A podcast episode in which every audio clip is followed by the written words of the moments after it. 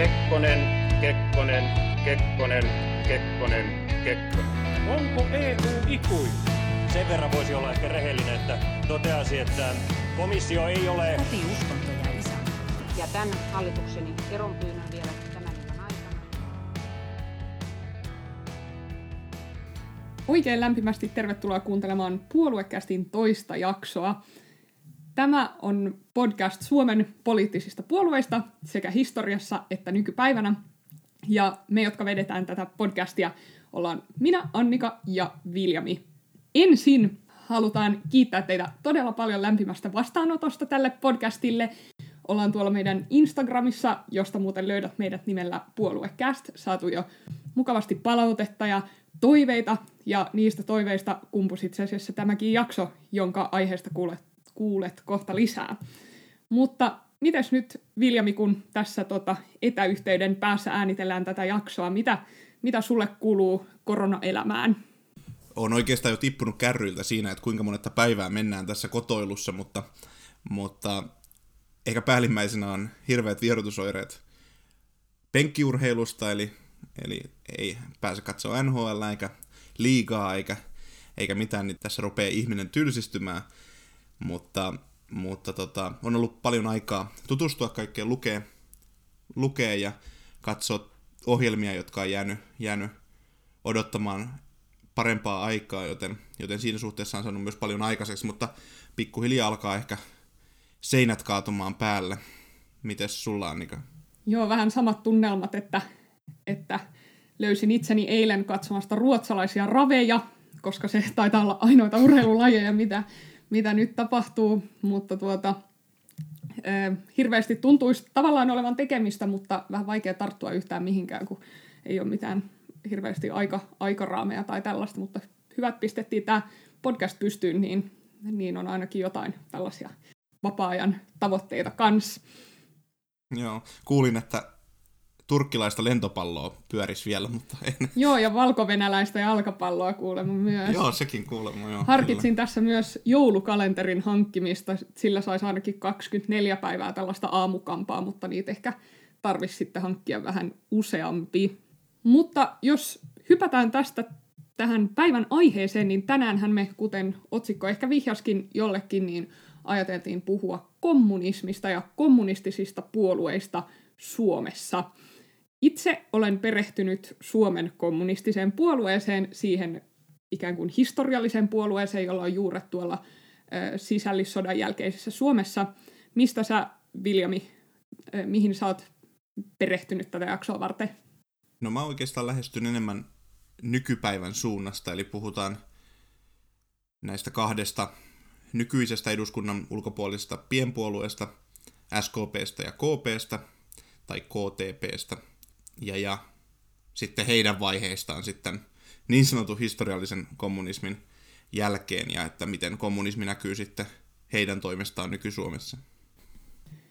Kyllä, eli kommunismin juuret Suomessahan on tuolla sisällissodan jälkeisessä Suomessa 1918, ja silloinhan tosiaan elettiin hyvin tällaista kahtia jakautunutta aikaa Suomessa, punaiset ja valkoiset vastakkainasettelu, mutta ehkä myös vähän tällainen työväki, porvaristo vastakkainasettelu oli silloin vahvana ja myös tuo vasta itsenäistyneessä Suomessa Venäjän paine tuota idästä oli vallan kansaa jakava aihe se, että miten siihen kuuluisi suhtautua ja näin. Ja sitten oli toisaalta aika Venäjä-mielistä porukkaa ja sitten tota, toisaalta taas todella Venäjä vastasta jengiä. Tähän kommunismin historiaan erityisesti Suomessa liittyy yksi keskeinen käsite, eli marksilais-leniniläisyys, joka tulee pulpahtelemaan täällä tämän jakson myötä monta kertaa pinnalle, niin haluatko Viljami avata sitä vähän, että mistä siinä on kyse? Joo, eli tämä marksilais-leniniläisyys niin syntyi 1920-luvulla Neuvostoliitossa kuvaamaan Neuvostoliiton kommunistisen puolueen ideologiaa. Ja, ähm, tässä ideologiassa pyritään saavuttamaan ihmisten välinen taloudellinen tasa-arvo, ja siinä toteutetaan valtiokapitalismia ja suunnitelmataloutta, ja oikeastaan tällainen slogan kun mikä on hyväksi valtiolle, on hyväksi koko yhteiskunnalle, kuvaa ehkä tätä ideologiaa tai sitä, mitä sen ideologian esiinnostajat on tällä tavoitelleet, mutta tämmöinen aika perinteinen kommunistinen sananparsi. Kyllä, eli siinä yhdistellään Karl Marxin talous- ja tällaisia yhteiskunnallisia oppeja ja sitten tietysti Leninin oppeja. Joo, kyllä. Mutta hypätään tähän suomalaisen kommunismin ihan alkujuurille, nimittäin vuoteen 1918.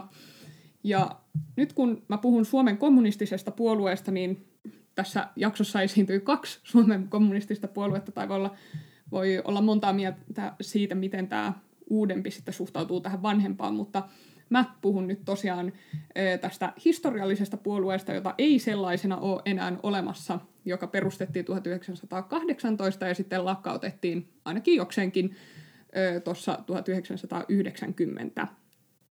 Tässä vasta itsenäistyneessä Suomessa 1918 haettiin ehkä sellaista yhteiskunnan linjaa ja oli monta, monta näkemystä siitä, mikä olisi sellainen oikea linja Suomelle. Ja yksi, yksi joukko tietysti oli sitten nämä todella neuvostomieliset kommunistit, jotka löi hyntyyt yhteen itse asiassa Moskovassa ja perusti vuonna 1918 suomalaisen kommunistisen puolueen. Tämä puolueen perustaminen juonsi juurensa pettymyksestä sosiaalidemokraatteihin, koska näiden sosiaalidemokraattien toimintatapojen katsottiin johtaneen vallankumouksen tappioon Suomessa, ja, ja sitten tämä uusi kommunistinen puolue otti vaikutteensa pikemminkin sitten bolshevikeltä tuota rajan takaa, jotka he näki, että heidän näin bolshevikien taktiikka oli menestynyt Venäjällä ja halusi sitten kopioida samaa Suomeen. Ja nämä perustajat oli tosiaan lähinnä Venäjälle sisällissodan jälkeen paineita punaisia ja tosiaan tätä Suomen kommunistista puoluetta johdettiin Moskovasta ja toisaalta myös Pietarista käsin hyvin pitkään. Tässä perustavassa kokouksessa silloin 1918 hyväksyttiin viisi tällaista aika radikaalia, ainakin nykyvalossa katsottuna, teesiä, jotka on, jota on kutsuttu Jukka Rahjan teeseiksi. Jukka Rahja oli yksi näistä aktiiveista, jotka oli silloin SKPtä perustamassa. Ja nämä teesit kuuluu näin. Yksi, valmistautuminen uuteen aseelliseen vallankumoukseen. Kaksi, virheellisten näkemysten jyrkkä tuomitseminen. Kolme, rautaista työväen diktatuuria. Neljä, kaiken maan ja kapitalistisen omaisuuden ö, pakkoluovuttaminen. Ja viisi, kansainvälisen vallankumouksen edistäminen ja tukea neuvostovallalle Venäjälle. Eli hyvin tällaiset ö, vallankumoushakuset, neuvostomieliset, ö, aika tällaiset nämä teesit kuvastaa ehkä hyvin sitä, mitä perinteisesti kommunismina tunnetaan. No, tämä Rahja oli syntynyt Venäjällä pohjalaisperheeseen, eli suomalaiset juuret, mutta, mutta asunut pitkään Venäjällä, ja hän oli jo 16-vuotiaana liittynyt sosiaalidemokraattiseen työväenpuolueeseen siellä Venäjällä, ja toimi siellä, tai sieltä Venäjältä käsin pitkälti SKPn johdossa aina kuolemaansa asti, ja tosiaan tätä SKPtä johdettiin tosi pitkään tälleen vähän, Suomessa he toimi vähän maan alla, ja tämä johto istui enemmän tai vähemmän rajan itäpuolella. Tämä Jukka Rahjan kuolema oli myös jokseenkin dramaattinen, koska hänet ammuttiin 31. elokuuta 1920 niin sanotussa Kuusisen klubin murhissa. Ja tämä Kuusisen klubi oli tällainen kommunistien, suomalaisten kommunistien kohtaamispaikka Pietarissa, joka oli tietysti nimetty sitten Otto Ville Kuusisen mukaan kommunisti vaikuttaja hänkin. Eli ehkäpä se Suomen, Suomen historian tunnetuin kommunisti. Kyllä. Eli Otto Ville Kuusinen. No tosiaan, kun tätä puoluetta myöskin johdottiin sieltä Neuvostoliitosta käsin, niin on luonnollista, että heillä oli aika tiiviit suhteet myös Neuvostoliiton kommunistiseen puolueeseen, joka oli siis Neuvostoliiton ainoa sallittu puolue.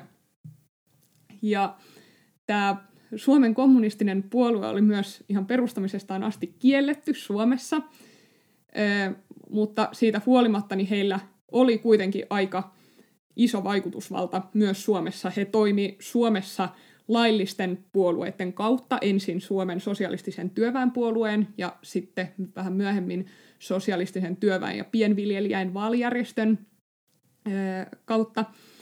Ja saisit kuitenkin jonkun verran vaikutusvaltaa myös Suomessa, vaikka, vaikka tämä itse SKP oli Suomessa silloin kielletty. Tämä maanalainen toiminta oli myös tosi organisoitunutta. Se koostui kahdeksasta piiristä, jota johti tällaisen puoluekoulutuksen saanut organisaattori aina yhtä piiriä, ja tämän organisaattorin tehtävänä oli perustaa tällaisia jäsensoluja, eli tällaista niin kuin levittää tätä toimintaa. Ja myös tällä maanalaisella SKPllä oli jäseniä kuitenkin, vaikka se oli tosiaan kielletty ja toimi täysin salaseurana, niin ajasta riippuen 600-1800 jäsentä. Ja mitä tämä maanalaisen SKPn toiminta sitten oli? No, he levitti Suomessa 20-luvulla esimerkiksi lentolehtisiä, jossa kannustettiin surlakkoon.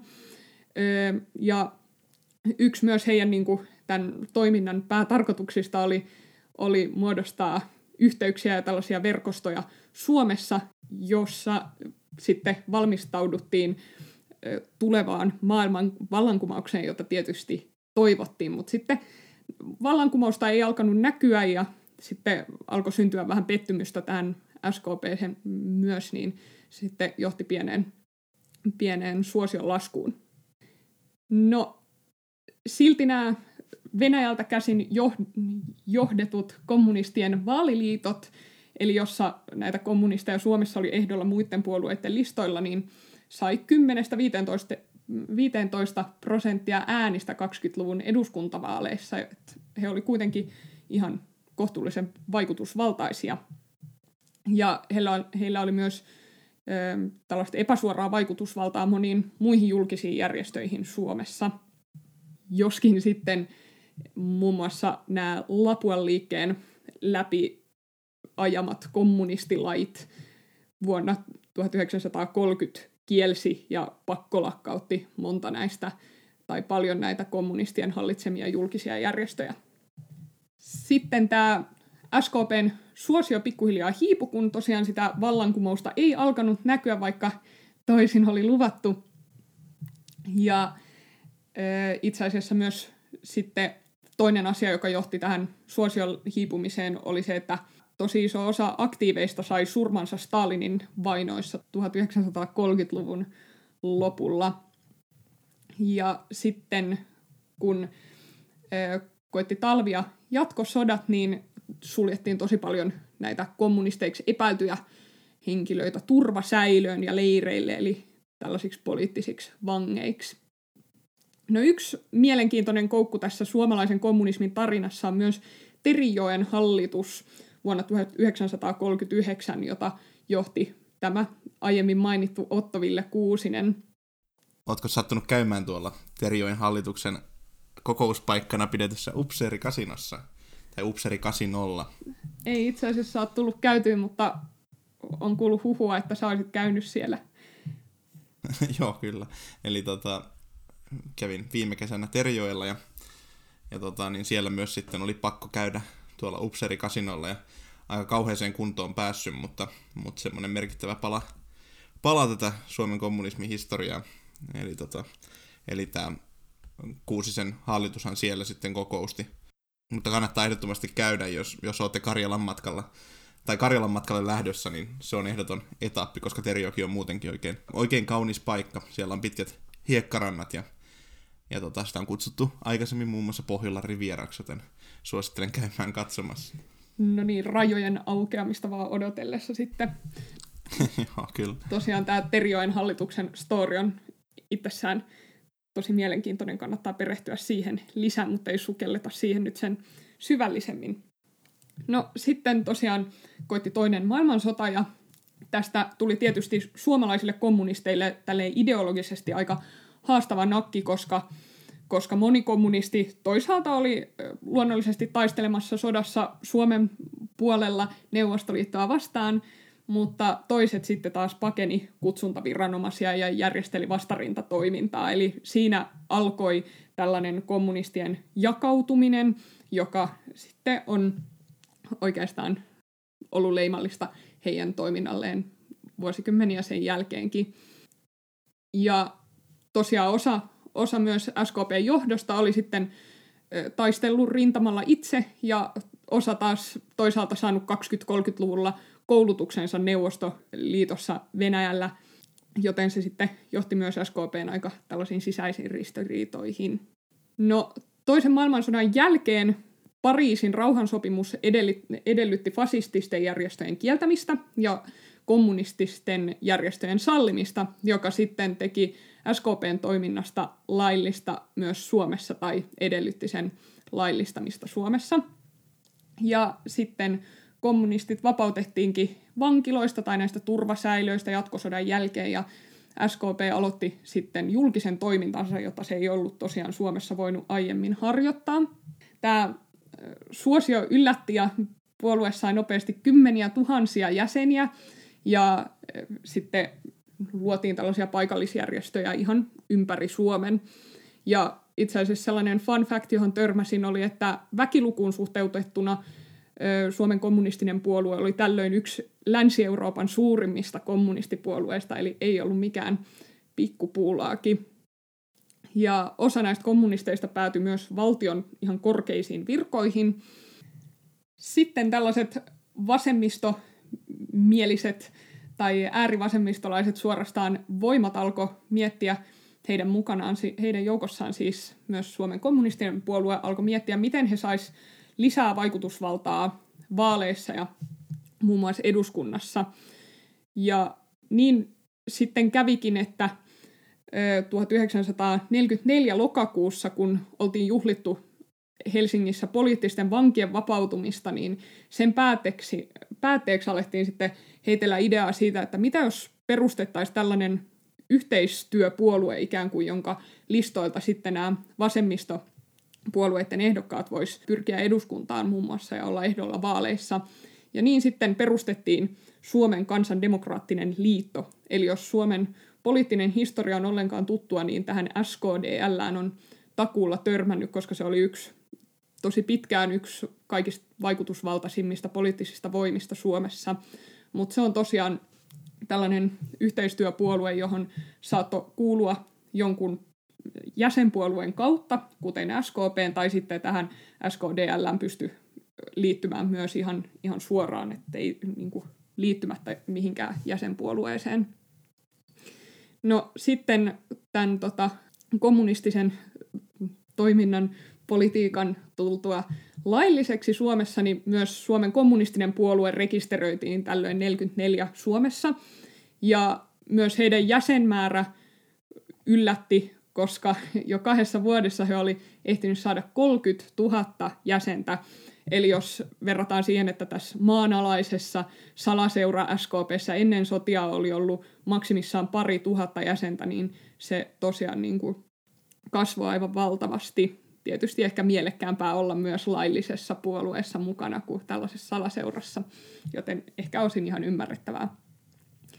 No, kommunismi ideologiana oli Suomessa suosittu sotien jälkeen paitsi teollisuusrakennus- ja satamatyöläisväestön, erityisesti siis näiden parissa isoissa kaupungeissa, niin myös Itä- ja Pohjois-Suomessa, jossa tämän kommunistisen ideologian suosio kuitenkin rohkenen väittää perustuu enemmän tällaisiin vahvoihin karismaattisiin persooniin ja, ja ehkä osin myös paikalliseen sosiaaliseen paineeseen kuin välttämättä siihen, että nyt oltaisiin erityisesti oltu tämän kommunistisen ideologian asiantuntijoita. Ja tätä niin kuin maaseudun kommunismia onkin kutsuttu korpikommunismiksi. Ja vaikka kommunismia pidetään aika tällaisena ateistisena tai todella ateistisena ideologiana, niin nämä korpikommunistit saattoi olla usein myös niin kuin vallan uskovaisia, että se oli myös mielenkiintoinen fakta törmätä.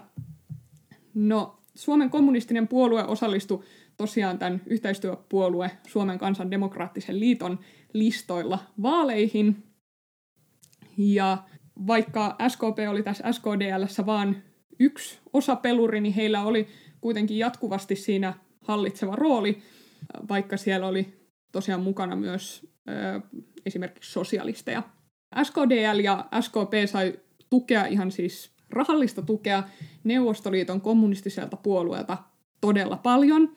Ja jossain vaiheessa Suomen kommunistinen puolue itse asiassa oli Suomen rikkain, varakkain puolue, joka tällaisen tota, omaisuuden sosialisoimista ajavan puolueen, tota, joka on sille, sille aika jännä, jännä fakta, mutta tosiaan he sai Neuvostoliiton kommunistiselta puolueelta tosi paljon myös rahallista tukea. No mikä oli myös kiinnostavaa, niin oli se, että SKP julkaisi ensimmäisen varsinaisen puolueohjelmansa vasta 1957, eli kun puolue oli kuitenkin ollut jossain muodossa olemassa jo 40 vuotta. Eli siihen asti oli toimittu aika paljon tämän Neuvostoliiton kommunistisen puolueen ideologian pohjalta ja tavallaan viety niitä, aate- niitä aatteita Suomeen, mutta sitten tämä Stalinin kuolema ja siitä seurannut destalinisoinnin aika mm, aiheutti sitten sen, että myös Suomessa alettiin miettiä tai kirkastaa ehkä tällaista omaa kommunistista linjaa. Ja, ja siitä muodostuikin sitten tämä jo jakson alusta tuttu marksilais-leniniläinen linja. No tässä ensimmäisessä puolueohjelmassa 57 tunnustettiin aivan avoimesti, että puolue on työväenluokan puolue ja tavoittelee suurir- suuryritysten sosialisointia, maareformia ja suunnitelmataloutta. Ja näiden uudistusten tavoitteena oli poistaa työttömyys, pienentää veroja ja tarjota kansalaisille ilmainen terveydenhuolto. Eli tavallaan aika tällaisia 2020-luvullakin poliittisia tavoitteita ihan oikealta vasemmalle. Ja tämä ohjelma oli täynnä tällaista aika polarisoivaa retoriikkaa, eli porvaristoa syytettiin kaiken edistyksen esteenä. Ja tosiaan tähän, tämän ohjelman ilmestymiseen asti niin SKP oli, oli seurannut aika vankasti sen Neuvostoliiton kommunistisen puolueen linjoja, mutta nyt tästä alkoi ehkä jonkinlainen tällainen oma aika kun puhutaan SKPn historiasta, niin olisi monta mielenkiintoista henkilöä nostaa esiin. Ja tässä nyt, kun podcastin mitta on rajallinen, niin on joutunut karsimaan aika monta tyyppiä, mutta päätin valita täältä yhden kiinnostavan henkilön, joka ei ehkä ole se aivan kaikista ilmeisin, joten toivottavasti tässä nyt voidaan tarjota jotain uutta uutta tietoa. Nimittäin silmääni pisti tällainen SKPn puuhamies kuin Aimo Aaltonen, joka oli SKPn puheenjohtaja 44-45 ja sitten uudestaan vielä tosi pitkän kauden 1948 aina vuoteen 66 saakka. Hän oli myös tämän SKDLn kansanedustaja melkein 20 vuotta vuodesta 45 vuoteen 62. Ja Aimo Aaltonen oli Paraisilla, Varsinais-Suomessa su- syntynyt herra, syntyi siellä 1906. Ja hänellä on aika tällainen tyypillinen, tyypillinen nuoruus näille SKPn johtohahmoille, ainakin tämän aikaisille johtohahmoille. Nimittäin hän lähti nuorena kommunistina 1930 opiskelemaan Leningradin lännen vähemmistökansallisuuksien yliopistoon täysin kansakoulupohjalta. Ja täällä hän tuli sitten ensimmäisenä opiskeluvuonna jo tota, Neuvostoliiton kommunistisen puolueen jäseneksi. Ja sieltä hän sitten palasi tammikuussa 1933 organisoimaan juurikin tätä Suomen SKPn maanalaista toimintaa, jota hän oli myös etänä hoidellut sieltä Venäjältä käsin, mutta palasi sitten aika pian sinne Neuvostoliittoon takaisin.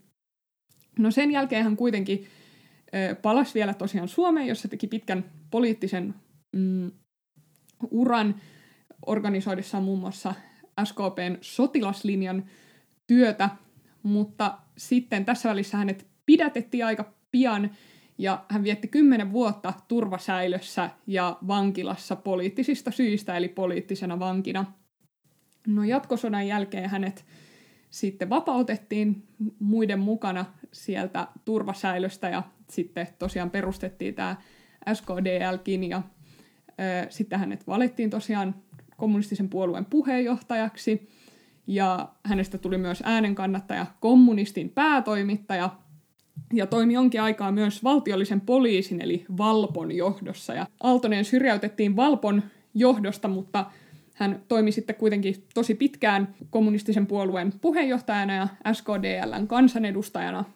Mutta sitten hänet syrjäytettiin vuonna 1966 tästä puolueen puheenjohtajan paikalta edustajakokouksessa, eli kutakuinkin puoluekokouksessa, jonka hän ö, koki todella pahana henkilökohtaisena loukkauksena. Ja tätä hetkeä on myöhemmin pidetty tämän SKPn hajaantumishetkenä, jolloin SKP sitten hajaantui niin sanottuihin eurokommunisteihin ja näihin marksisti-leninisteihin. Ja tästä Aaltosesta tuli sitten SKPn opposition, joka sitten tuli tunnetuksi taistolaisuutena. alkuajan kärkihahmo juuri siksi, että hänet oli tästä niin pitkän poliittisen uran tehneenä niin syrjäytetty täysin yhtäkkiä sieltä puolueen johdosta.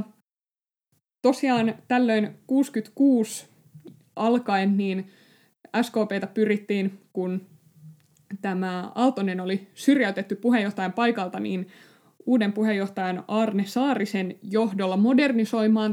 Syntyi tällainen maltillisempi johto SKPlle, joka sai inspiraationsa ei, ei enää niinkään sieltä Neuvostoliitosta, vaan pikemminkin eurooppalaisilta veljespuolueilta. Mutta he tosiaan sitten sai aika ankaran vastustuksen tältä Aaltosen johtamalta puolueoppositiolta.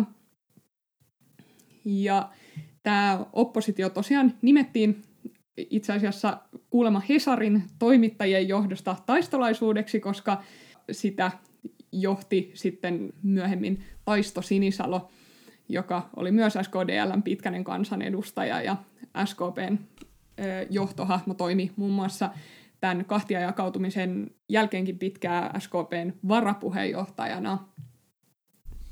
Mutta tämä SKPn enemmistö kuitenkin tosiaan edusti tällaista paljon maltillisempaa, länsimaisempaa linjaa, ehkä kuinka paljon sellaisesta nyt voidaan kommunistisessa kontekstissa ylipäänsä puhua, mutta siinä mittapuulla. Koska tämä Saarinen oli itse toiminut ammattiyhdistysliikkeessä ja ollut itse sotimassa toisessa maailmansodassa Suomen rintamilla.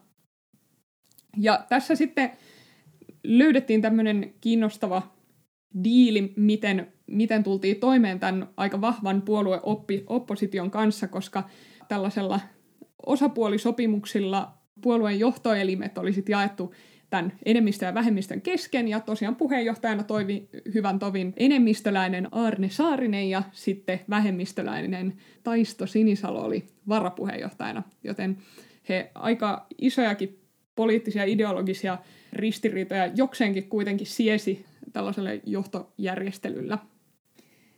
Suomen kommunistisen puolueen toiminta on leimannut ihan ensimmäisistä vuosista tosi vahvat jatkuvat sisäiset erimielisyydet. Aluksi ne erimielisyydet muodostu tällaisesta moskovalaisten vastaan pietarilaisten leiristä ja sitten myöhemmin ehkä juurikin tästä, että haluttiinko edustaa sellaista maltillisempaa, eurooppalaisempaa, ehkä jopa parlamentarismiin suostuvaista linjaa vai sitten enemmän tällaista radikaalia jotenkin aidoksi kommunistiksi, kommunismiksi miellettyä neuvostomielistä kommunismia. Joo, huomasin tuossa omaa researchia tehdessäni, että, että kommunismin kohdalla tätä erimielisyyttä on ollut paljon ja näissä nykypuolueissakin sitä näkyy, että he ei muun muassa voi vaikuttaa samassa puolueessa, vaan on sellainen ajatus, että toinen ei, ei sitä aatetta edusta sillä tavalla kuin sitä pitäisi, mutta mä oon huomannut, oikeastaan tehnyt tämän huomion muidenkin kuin kommunististen puolueiden kohdalla, että, että esimerkiksi Suomessa, jos puhutaan vaikka pienpuoluetasolla tällaisista enemmän oikeille nojaavista kansallismielistä puolueista, niin, niin, jotka ottaa hirveästi tästä koppia tuolta Euroopan suunnalta ja näin, niin myös siellä ne erimielisyydet on aika semmoinen kantava, kantava teema, että, että jotenkin tuntuu, että siinä kun lähdetään omaksumaan jostain muualta muualta sellaisia poliittisia näkemyksiä, niin sitten niitä yhtäkkiä niitä näkemyksiä mahtuu aika paljon, tai niitä tulkintoja niistä näkemyksistä mahtuu aika paljon mukaan.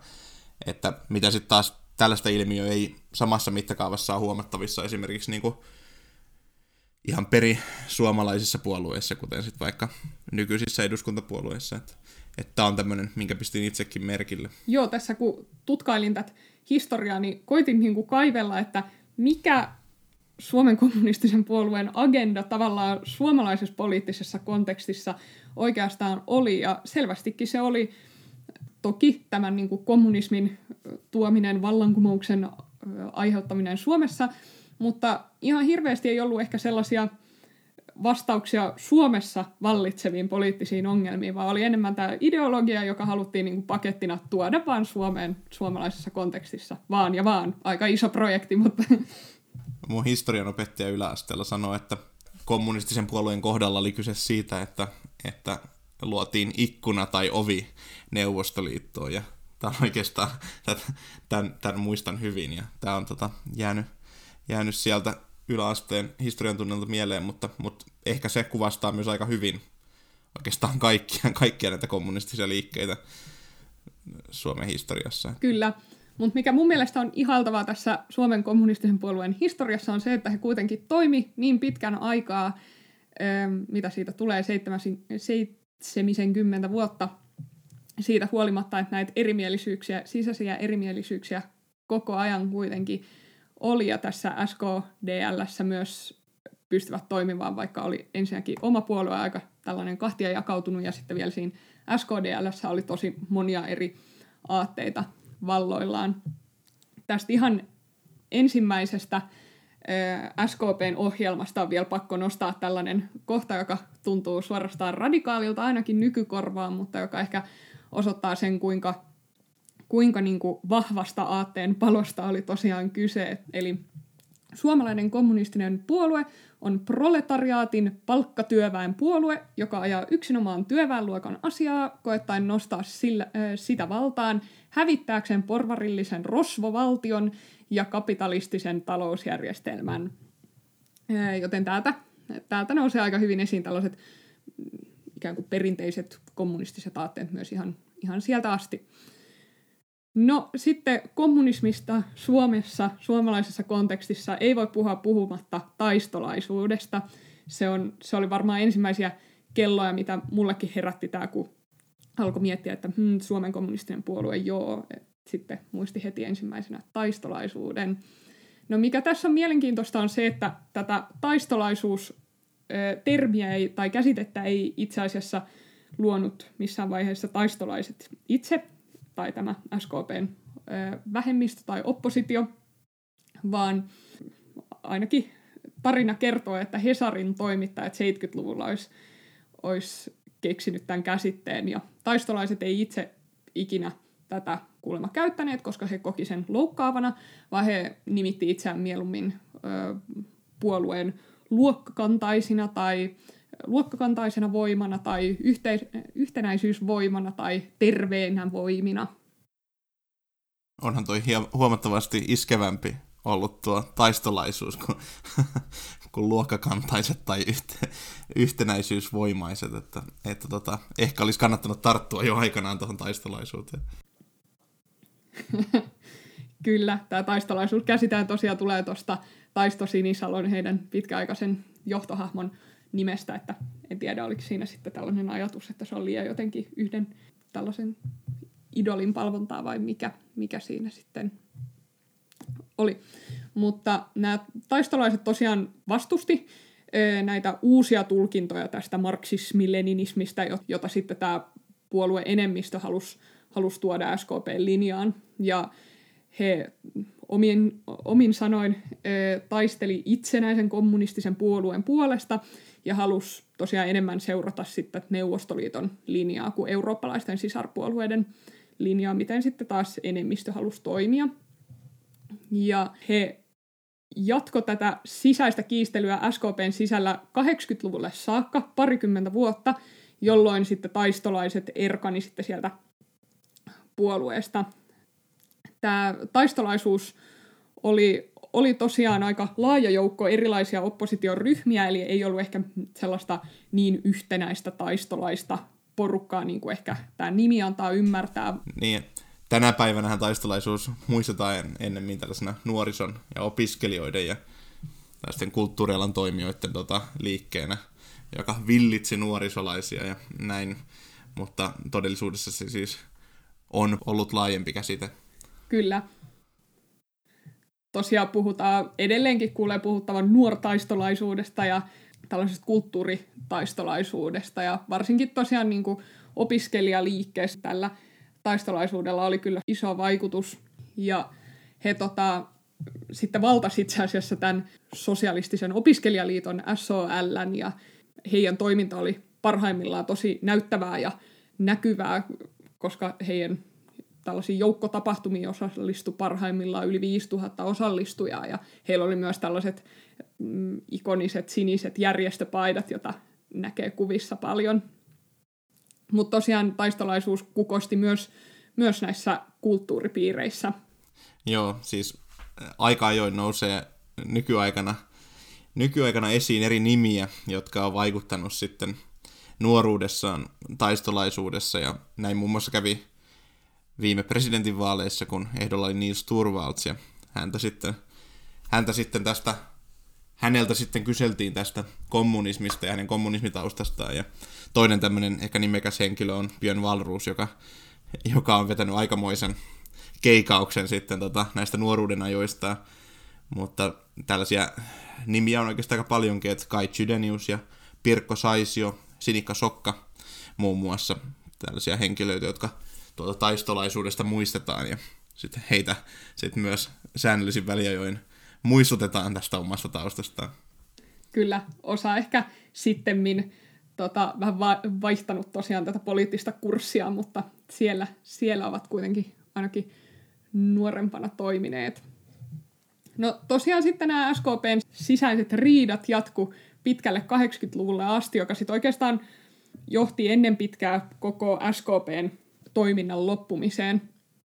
Tässä oli tällainen kriisi, että tälle oppositiolle myönnettiin puoluejohdossa yhtäkkiä pienempi paikkamäärä kuin mistä oli aluksi siinä tavallaan kompromissiehdotuksessa, kompromissijärjestelyssä sovittu ja sitten nämä opposition hallussa olleet piirijärjestöt kutsu koolle ylimääräisen edustajakokouksen, eli ikään kuin puoluekokouksen. Sitten nämä puoluejohto kuitenkin alkoi perustaa näin oppositiojohtosten piirien tilalle yhtäkkiä muita niin kuin rinnakkaisia paikallispiirejä, jotka sitten saikin myös tähän puoluekokoukseen tota, osallistumisoikeuden ja sitten tavallaan kaapattiin tämä SKPn valta sille enemmistölle. Mm, sitten myöhemmin todettiin itse asiassa korkeimmassa oikeudessa asti vuonna 1992, että, että tämä vallankaappaus oli ollut tota, laiton ja nämä opposition erottamiset 80-luvulla oli ollut laittomia ja sitten tämä oppositiona ikään kuin eronnut porukka sai, sai sitten, kun jo Suomen kommunistisen puolueen toiminta oli loppunut 1990, niin tämän original SKPn haltuunsa, mutta sillä he nyt ei ihan hirveästi sitten enää tehneet mitään, koska sitten oli perustettukin jo vasemmistoliitto. Joo, tästä päästään aika luontevasti vaihtamaan viestikapulaa, eli mä voin jatkaa tästä näistä nykyisistä kommunistisista puolueista, mutta tota, tämmöisenä ennakkoasetelmana voisin, voisin ehkä kertoa tästä, kun Annika mainitsi tuossa aikaisemmin tuosta poliittisesta retoriikasta, niin aika hyvin se on kyllä säilynyt vielä tässä kommunistisessa liikkeessä näihinkin päiviin asti, että, että jos tässä lähdetään nyt alkuun heti rakentamaan eroa näille nyky, nykyään toimiville kommunistisille liikkeille, niin sanotaan, että KTP, eli, eli kommunistinen työväenpuolue, luottaa, luottaa ehkä enemmän tällaiseen perinteiseen ää, kommunistiseen retoriikkaan, ja se on oikeastaan aika rajuakin niin kuin tällaisessa nykyisessä, nykyisessä ö, poliittisessa keskustelukulttuurissa tai näin, että jos vaikka luetaan tältä puolueen ohjelmasta, niin tämä kieli on paikoin aika vanhahtavaakin. Täällä puhutaan muun muassa siitä, kuinka kommunistinen työväenpuolue kutsuu riveihin se Suomen työtä tekevää kansaa ja viljelijäväestöä ja tällaista, joka ei ehkä, ehkä ole säilynyt niin hyvin tähän aikaan, aikaan tällainen kieli, mutta sanotaan, että tosiaan tämä, tämä kommunistinen työväenpuolue on, on tällainen perinteisimmän retoriikan harrastaja, kun sitten taas ehkä SKP, eli tämä nykyinen Suomen kommunistinen puolue, on uudistunut aika paljon ajassa, vaikka sielläkin niitä välillä tulee aina niitä vilahduksia kommunistisesta, re- kommunistisesta retoriikasta, niin heti tämä puolueohjelman alku on SKPlla huomattavasti tällainen tutummanlainen, eli elämme nopeiden muutosten ja kehityksen, mutta myös vakavien vaarojen ja riskien aikaa. Näemme ympärillämme hyvinvointia ja vaurautta, mutta samalla suurta kurjuutta, eriarvoisuutta ja väkivaltaa. Jopa koko ihmiskunnan tulevaisuus on uhattuna. Eli tämä on huomattavasti tällaista, minkä voisi oikeastaan uskoa löytyvä jonkun muunkin vasemmistolaisen puolueen ohjelmasta. Mutta, mutta toinen tekijä sitten on itse aina, aina kun eduskuntavaalit tai vaalit, jossa tällainen pienpuoluetentti lähetetään televisiosta, niin on aina innostuneena sitä katsomassa, koska se, mielestäni se on hyvin mielenkiintoista ja mun mielestä pienpuolueet ansaisis paljon enemmän, enemmän palstatilaa. Et niistä on ihan mielenkiintoista lukea ja se, että kuinka, kuinka ahkerasti he tekee töitä vailla niin kuin, minkäänlaisia resursseja. Mutta tosiaan vaikka monelle se on semmoinen vitsailun aihe Twitterissä aika trendaava hashtag aina kun tämä pienpuoluetentti tulee, niin, niin itse ihan äh, tykkään sitä ihan vakavasti seurata ja sieltä nämä puolueet on itselle myös hyvinkin tuttuja. Ja muistan, että tämmöinen toinen konkreettinen ero oli siinä, että, että kommunistinen työväenpuolue vastusti tällaista työperäistä maahanmuuttoa, kun sitten taas SKP oli huomattavasti enemmän semmoinen niin sanotusti maailmaa syleilevämpi. Ja, tästä he saikin sitten siellä studiossa tota, niin oikein kunnon, kunnon konfliktin aikaan, että kuinka he syyttelivät ja leimmakirveet lentelivät, että millaista on todellinen solidaarisuus ja näin. Mutta, mutta kyllä, kyllä. Voisin mennä tähän kommunistisen työväenpuolueen historiaan ja, ja tota, niin sitten vielä puhua tuosta uudesta Suomen kommunistisesta puolueesta. Eli tämä nimi on tämmöinen varsinainen nimihirviö, kommunistinen työväenpuolue rauhan ja sosialismin puolesta rekisteröity puolue. Ja se on vuonna 1988 perustettu suomalainen, jälleen marksilais-leniniläinen puolue. Ja tällä puolueella ei ole koskaan ollut kansanedustajia, vaan se on vaikuttanut koko olemassaolonsa ajan niin sanottuna eduskunnan ulkopuolisena pienpuolueena. Ja tällä puolueella ei ole myöskään yhtäkään kunnanvaltuutettua. Ja täytyy tässä kohtaa sanoa tässä disclaimerina, että kummatkin näistä esiteltävistä puolueista tiputettiin pois puoluerekisteristä nyt viimeisimpien eduskuntavaalien, eli 2019 eduskuntavaalien jälkeen, mutta, mutta näin on aikaisemminkin käynyt, ja he sitten oletettavasti tekevät jälleen paluun, paluun sitten puoluekenttään. Mutta KTP, puhuttakoon tästä tällä lyhenteellä tässä jakson mittaan, niin päätettiin perustaa syksyllä 1987 Espoon Matinkylässä, Matinkylän Pirtillä, siellä pidettiin tällainen seminaari, jossa päätettiin perustaa tällainen esiaste, eli kommunistinen keskusneuvosto. Ja sen tässä on oppinut, kun näin on tutustunut, että kommunisteilla on hyvin suuri tarve perustaa erilaisia liittoja ja keskusneuvostoja ja kaiken maailman toimintaa ja sitten uudelleen ohjata ja uudelleen organisoida sitä, mutta tässä on tosiaan KTPn tausta. Ja tammikuussa 1988 alettiin sitten julkaisemaan äänenkannattaja eli työkansan sanomia – ja myöhemmin saman vuoden toukokuussa puolue sitten perustettiin Vantaalla. Ja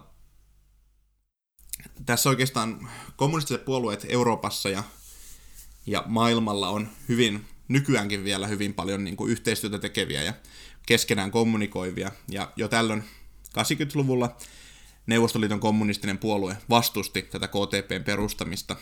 Ja tässä tuli tämmöinen oikeastaan oikeastaan tämmöinen niin kuin suuri eroavaisuus aikaisempaan kommunistiseen liikkeeseen, eli tämä kommunistinen työväenpuolue tuli tunnetuksi tällaista Neuvostoliiton kommunistisen puolueen kritiikistä, ja se oli aika, aika suuri oikeastaan tämmöinen, voisi sanoa, että äidin hylkäys tässä KTPn historiassa. No, perustamista lähtien puolueen keskiössä on ollut tällainen eurooppalaisen integraatio ja sitten myöhemmin kun EU-hun liitettiin, niin EU-jäsenyyden vastustaminen. Ja se on oikeastaan hyvin yleistä näille, näille kaikille kommunistiselle liikkeelle, jota niin Euroopassa kuin Suomessa on. KTPssä tämä boikotti on näkynyt, tai tämmöinen EUn ja integraation vastustaminen on näkynyt muun muassa siten, että, että he on järjestelmällisesti boikotoinut EU-vaaleja, ja he on kokenut, että tämän, näihin vaaleihin osallistuminen olisi tuen ilmaus EUlle, ja sitä he ei halua, halua tehdä. Ja tosiaan nämä KTPn perustajat oli aiemmin toiminut tässä Suomen kommunistisessa puolueessa ja sitten tota, sen, sen jälkeisessä oppositiossa, mistä Annika tuossa kertoikin lyhyesti. Eli nämä KTPn perustajat oli tätä SKPsta irtautunutta oppositio siipeä, ja, tota, ja he koki sitten tärkeäksi, että, että he sais, sais vaikuttaa jälleen puolueessa, joka to, todella tunnustaisi näitä marksilais juuriaan, ja, ja tota, he oli myös kokenut, että he tuli tässä SKP-yssä, eli tässä Suomen kommunistisen puolueen yhtenäisyys jaostossa syrjityiksi, ja tämän takia he halusivat sitten perustaa uuden, uuden liikkeen. Ja tota, tämän perustamiskokoukseen tosiaan osallistui 188 tähän SKP-yhyn pettynyttä kommunistia. Ja niin ikään, kun tuossa Annikakin sanoi, että SKDL näkyy monessa vaiheessa suomalaisessa politiikassa, niin myös tässä uuden KTPn perustamisessa, niin puuhamiehenä toimi SKPn Uudenmaan piirijärjestön puuhamies Markus Kainulainen, joka oli myös toiminut aiemmin, aiemmin kansanedustajana Suomen kansandemokraattisen liiton listoilta. Ja heti perustamisvuonnaan KTP tosiaan osallistui myös kunnallisvaaleihin, silloin se demokraattisen vaihtoehdon listoilta, mutta menestys ei ollut suurta. No oikeastaan ennen 2000-lukua toimintaa ja sen tietoa toiminnasta ei, ei hirveästi ole, mutta tällaisia merkittäviä tapahtumia, jotka on myös saavuttanut palsatilaa, niin on, on muun muassa aika, jolloin KTP vastusti Saksojen yhdistymistä 1990-luvun alussa, ja sitten he tuki Neuvostoliiton sotatoimia Liettuassa tammikuussa 91. Eli on ollut tällaisia varsin radikaaleja sitten ehkä muuhun poliittiseen kenttään verrattuna.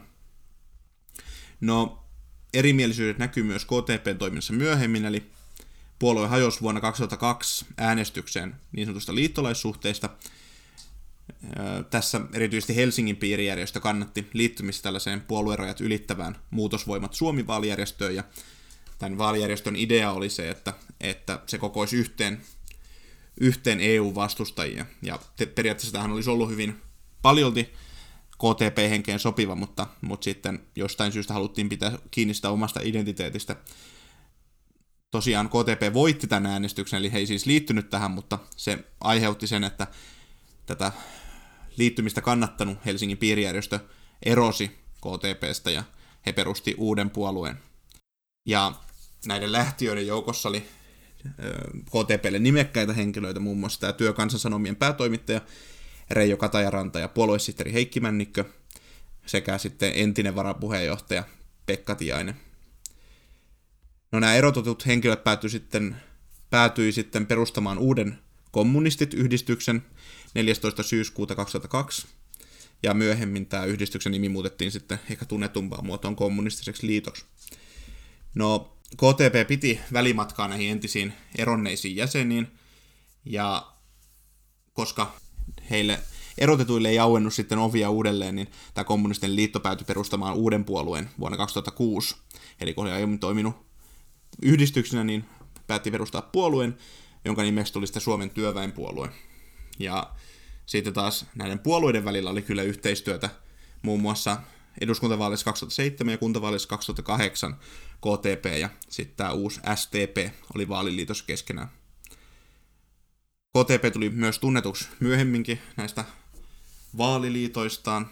Niistä toki muutkin puolueet aina saa osansa, vaikka puhuttaisiin teknisistä vaaliliitoista, niin myös KTP pääsi osalliseksi tätä keskustelua, sillä he oli 2004 Varsinais-Suomessa muutamassa kunnassa tehnyt vaaliliiton Olavi Mäenpään johtaman ja tällaisen äärioikeistolaisena pidetyn Suomen kansan sinivalkoisen puolueen kanssa. Ja tätä sitten hämmästeltiin, että kuinka kommunistit voi tällaiseen ryhtyä. Mutta tästä Olavi Mäenpäästä tullaan varmasti myöhemmin tässä, tässä podcastissa puhumaan, sillä, sillä hän on tämmöinen oikein värikäs persona ja monen suomalaisen puolueen takana.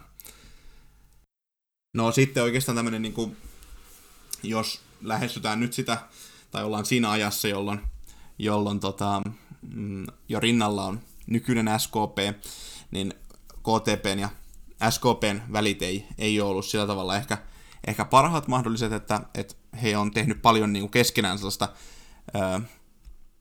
koittanut kasvattaa tästä välimatkaa ja koittanut luoda sitä omaa identiteettiä. KTP on lähtenyt siitä, että, että heidän mielestään SKPltä puuttuu tällainen marksilais-leniniläinen teoria ja luokka-analyysi, ja hyökännyt niin sanotusti tällaisella kommunistitieteellisellä äh, kirveellä sitten tämän SKPn kimppuun, mutta, mutta tämä on oikeastaan ruumiillistunut ihan siten, että kun SKP pyysi KTPltä apua puolueen uudelleen rekisteröimiseen, niin KTP torjui tämän ajatuksen, että heiltä ei apua, apua sitten tullut. Jotenkin tähän suomalaisen kommunismin historiaan, tai siitä aika paljon nyt viime päivät lukeneena, niin ei, ei tunnu yhtään suomalaiselle kommunismille vieraalta tällainen sisäiset ristiriidat ja, ja erilaisten piirijärjestöjen erottaminen tai eroaminen ja tällainen näin, että se, se selvästi ainakin suomalaisessa kontekstissa jotenkin istuu tähän, tähän kuvioon. Joo, siis uuden, uuden perustaminen ja erimielisyydet on ehkä, ehkä tämmöinen toistuva teema. Kyllä. teema. Mutta, tota, mutta KTPn organisaatio toimii kutakuinkin siten, että heidän korkein päättävä elin on edustajakokous, joka kutsutaan koolle kahden vuoden välein, ja sitten kokous valitsee puolueen johdon ja keskusneuvoston, joka sitten valitsee poliittisen toimikunnan. No pitkäaikaisin KTPn puheenjohtaja ehkä tältä arviolta heittäisin olisi va- tällainen vantaalainen sähköasentaja Hannu Harju, joka toimi vuodesta 1997 aina viime vuosiin saakka, saakka tota, KTPn puheenjohtajana. Tässä on oikeastaan että, että aika harvasta paikasta löytyy kovin spesifejä vuosilukuja, että, että esimerkiksi mäkin ajattelin, kun tultiin näihin eduskuntavaaleihin 2019, että edelleen tämä Hannu Harju olisi puheenjohtaja, mutta, mutta sitten huomasinkin, että siellä penkillä istuukin sitten uusi mies, eli Mikko Vartiainen, joka sitten on nykyään sit se uusi puheenjohtaja, mutta näistä ei tosiaan hirveästi tietenkään tiedoteta, kun, kun rooli on aika pieni, niin näistä on aika vaikea pysyä perillä, mutta myöskään muun muassa Wikipedia ei, ei pysynyt tästä asiasta, ole pysynyt tästä asiasta perillä, että vuosilukuja ei, ei sinne ole lyöty. Mutta Joo, minkä itse kurkkasin, niin siellä oli aikamoinen rivi kysymysmerkkejä. Joo, kyllä, kyllä, kyllä. No, semmoinen, mikä erottaa KTP monesta, monesta puolueesta on, on se toimintamalli, että heidän mukaansa puolueen jäsenen on osallistuttava säännöllisesti puoluetoimintaan, ja jos hän ei näin tee, niin sitten se on peruste erottamiselle.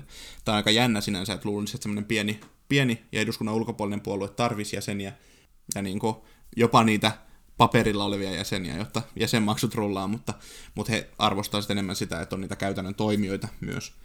Toisaalta tuossa sitten taas historiassa, niin huomasi sellaisen ilmiön, että, että tosiaan Suomen kommunistinen puolue niin oli niin kuin todella, todella aktiivinen, että siellä oli niin kuin, vaikka oli verrattain pieni puolue, niin aika paljon tällaista niin kuin pöhinää verrattuna sitten muihin paljon, paljon isompiinkin puolueisiin, että se ehkä on myös osa jotenkin tätä traditioa. Joo, kyllä. Ja selkeästikin uskon, että, että tällaisissa pienissä puolueissa niin on aika usein sellainen lähtökohta, että niissä toimivat on myös aktiivisia, tai niissä, niihin kuuluvat on usein aktiivisia, koska äh, tavallaan se, se vaikuttavuus ja se rooli on otettava itse, jotta, jotta sitten myöskin sitä vaikutusvaltaa sitten se puolue saa. Mutta tosiaan puolueen jäsenmäärästä on vähän aika vaikea sanoa, koska se tosiaan perustuu tietenkin puolueen omaan arvioon tai lukemaan, ja tota, se on vaihdellut noin 400 ja 1000 väliltä, eli Eli ehkä nykypäivään nulle se on vähentynyt sitten, mutta parhaimmillaan se on ollut reiluissa tuhansissa. Mutta myöskin täytyy tähän sanoa, että yleisestikin se trendi on se, että ihmiset vähemmän kuuluu puolueisiin, että, että olisi se ihmeellistä, jos ei myöskään niin pienpuolueen jäsenmäärää rokottaisi tämä trendi. Mutta parhaimmillaan tällä puolueella on ollut valtuutettuja kolme vuonna 1996 alkaneella kuntavaalikaudella.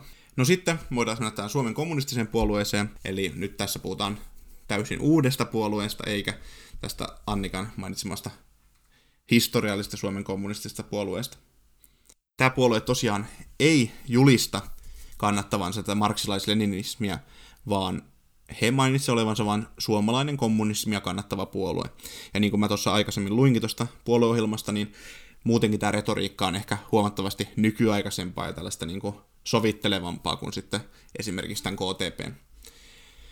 Puheenjohtajana toimii tällä hetkellä Juha-Pekka Väisänen, ja täytyy sanoa, että, että on tehnyt kyllä varsin hyvää työtä siinä suhteessa, että, että kun tässä koronapäivien ratoksi on tullut selailtua tällaista nuorisolaissovellusta kuin TikTok, niin siellä tuo Juha-Pekka Väisänen tulee alt alvariinsa omalle tota, niin, tällaiselle For You-pageille ja sitten tekee tällaista sisältöä, niin myös Suomen kommunistinen puolue ja sitten heidän vasta perustettu ö, nuorisojaosto.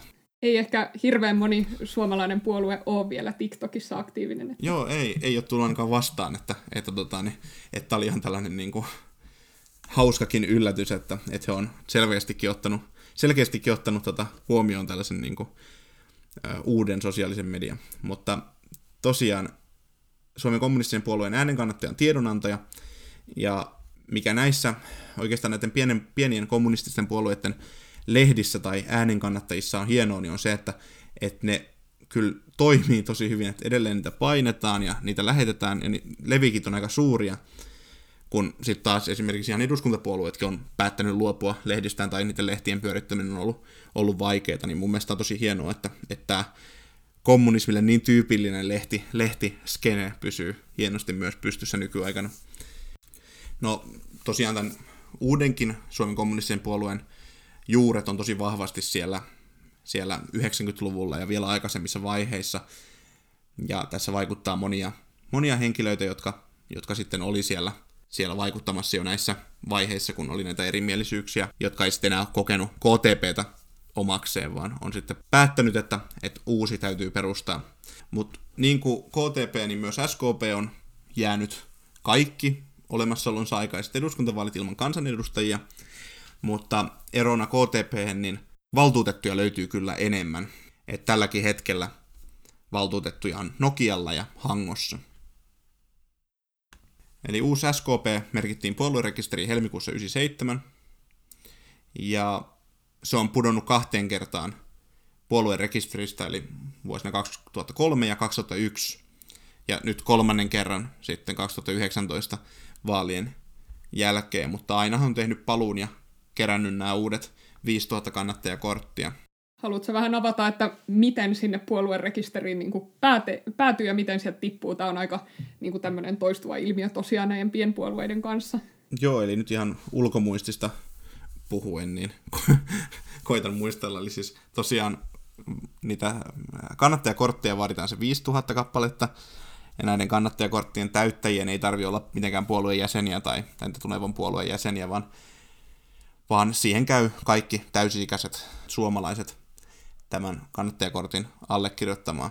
Ja sitten kun nämä 5000 tarkistettua kannattajakorttia on koossa, niin, niin sitten tota, ne käydään läpi ja, ja sitten tarkistetaan ja, ja sitten tota, puolue lisätään puolueen rekisteriin, mutta sit tähän liittyy myös vaatimuksena sit se, että puolueen sääntöjen täytyy olla tietenkin lainmukaiset ja, ja toi, niin kuin, toiminnan lainmukaista, mutta, mutta sitten se, kuinka putoo, niin se on sitten niin, että, että jos jää ilman läpimenijöitä vaaleissa ja kannatus jää alle 2 prosentin, niin taisi olla 2 prosenttia se luku, niin sitten tippuu. Eli no mitä tulee sitten SKPn tällaiseen poliittiseen sisältöön, niin niin SKPn ohjelman johdannossa kerrotaan, että, että SKP haluaa rakentaa maailmaa, joka olisi vapaa rahan vallasta, työttömyydestä, eriarvoisuudesta, ympäristön tuhoutumisen uhista sekä sodista. Ja puolue ilmoittaa päämääräkseen suomalaisen hyvinvointiyhteiskunnan, demokraattisen ja solidaarisen Euroopan, uudenlaisen inhimillisen sivilisaation, sosialismi ja kommunismi. Ja tosiaan niin kuin aiemmin todettua, niin tämä nykyinen SKP ei määrittele itseään marksilais-leniniläiseksi puolueeksi. No sitten mikä on tyypillistä SKPlle ja tällaista niin kuin erottaa sen esimerkiksi KTPn retoriikasta ja poliittisesta sisällöstä, on se, että SKPn toimijoiden viestissä on tämmöinen vahva ympäristöarvojen puolustus.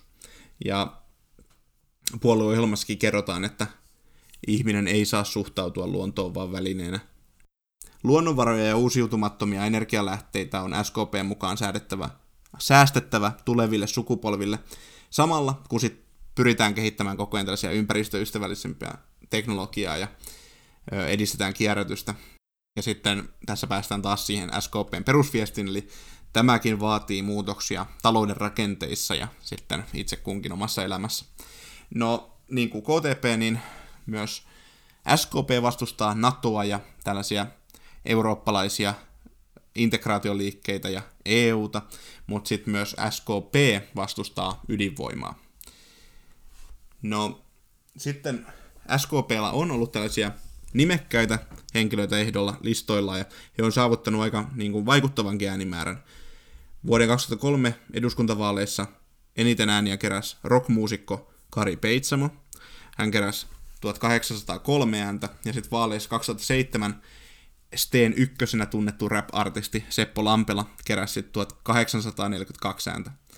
Ja SKPllä, vaikka sitä eduskunta kansanedustajan paikkaa ei ole auennut, niin, niin tosiaan niin kuin mainitsin, niin kunnallisvaalitasolla menestystä on tullut, eli parhaimmillaan vuonna 2004 SKP sai jopa 16 valtuutettua ympäri Suomea.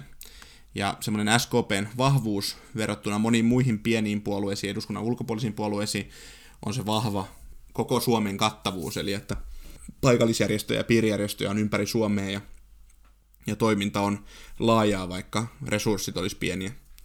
Mutta tässä oikeastaan pähkinän, hyvinkin pähkinänkuoressa nämä uudet kommunistiset puolueet oikein kävi sääliksi, kun Annika joutui, joutui ottamaan niinkin suuren setin, setin tota, haltuunsa ja kahlaamaan läpi tuon historian, mutta ehkä sitten seuraavissa jaksoissa vähän tasataan. Mutta. Kyllä, kyllä tuossa vuonna 1990 hän tosiaan tämä SKDL ja SKP järjestäytyi uudelleen ikään kuin nykyiseksi vasemmistoliitoksi ja sinänsä hauska, että vaikka, vaikka tota silloin perustettiin paljon maltillisempi vasemmistoliitto tänne tota SKDL ja SKP raunioille, niin nämä kaksi kommunistista puoluetta on, on jäänyt yhä elämään Suomen pienpuolueskeneen. Ja hyvin sitkeästi elämään, että niin kuin sanoin, niin uudelleen ja uudelleen kerännyt sen vaadittavan kannattajakorttimäärän ja tehnyt paluunpuoluerekisteriä ja selkeästikin myös niin kuin tätä KTPn sivua selatessani, niin täällä on tosi tiheästi julkaistavaa sisältöä, uusia artikkeleita, blogikirjoituksia, sitten tosiaan toimiva äänenkannattajalehti, Työkansan Sanomat, sitten opintokerhoja, tapahtumia löytyy, ja sitten samoin SKPn sivut. Hyvin, hyvinkin tota, niin, päivitetyt ja paljon ajankohtaisuuksia, ja samoin sitten toimiva jäsenlehti ja, ja paljon uusia aloitteita, että, että niin kuin, tämä on tosi mun mielestä hieno, hienoa, että on saatu, saadaan pyöritettyä tuollaista noinkin kattavaa, kattavaa verkostoa, vaikka, vaikka tosiaan niitä valtion takaamia puolue euroja ei, ei saakaan. Kyllä, tosiaan kun seuraa aina vaalien alla näitä pienpuoluedebatteja ja muita, niin siellä on sellaisia puolueita tuppa olemaan, jotka on yhdet vaalit tai kaksi olemassa ja, ja sitten kuolee pois, mutta nämä kommunistiset liikkeet siellä ö, on nyt sitkeästi ollut ainakin pari vuosikymmentä mukana. Oikein paljon kiitoksia, kun kuuntelit tämän jakson. Toivottavasti opit sinäkin jotain kiinnostavaa uutta, niin me ainakin Viljamin kanssa – tätä researchia tehdessä. Ensi jaksossa puhutaan taas jostain tai joistain aivan muista puolueista. Jos sulla on ideoita, mitä ne vois olla, niin voit käydä antamassa vinkit tonne meidän Instagram-sivulle. Sen löydät nimellä puoluecast. Tosiaan me pyrimme objektiivisesti ja tälleen faktoihin perustuen käsittelemään näitä puolueita, eli mikään puolueen valinta tähän podcastiin ei ole mikään poliittinen kannanotto sinänsä. Joo, eli, eli tässäkin tapauksessa niin, niin kuunneltiin niin sanotusti kansan ääntä, että, että mitä on toivottu ja näin, niin sitten valikoidaan sen mukaan, mukaan jaksoja ja niin myös tähän päädyttiin. Sieltä Instagramista löytyy myös aina päivitysmuodossa jaksoon liittyvä tällainen päivitys, josta löytyy sitten kuvia jakson aiheeseen liittyen ja tällaisiin historiallisiin vaiheisiin. Tästä podcastista jää tietenkin aina puuttumaan tämä visuaalinen puoli, niin sieltä voi sitten käydä vielä yhdistelemässä palasia yhteen. Mutta sieltä ehdottomasti käykää seuraamassa ja sitten laittakaa direktissä niin ehdotuksia tuleviin jaksoihin ja, ja mitä haluaisitte podcastilta. Kuunnellaan myös palautetta ja, ja muuta tällaista, että ei pelkästään jaksoehdotusten perässä. Kyllä. Käy siis heittämässä palautteet ja ideat Instagramiin. Kuullaan toivottavasti Instagramin puolella. Ja ensi jaksoon. Kekkonen, Kekkonen, Kekkonen, Kekkonen, Kekkonen. Onko EU ikuinen? Sen verran voisi olla ehkä rehellinen, että toteasi, että komissio ei ole Kotiuskonto ja isä. Jätän hallitukseni eronpyynnön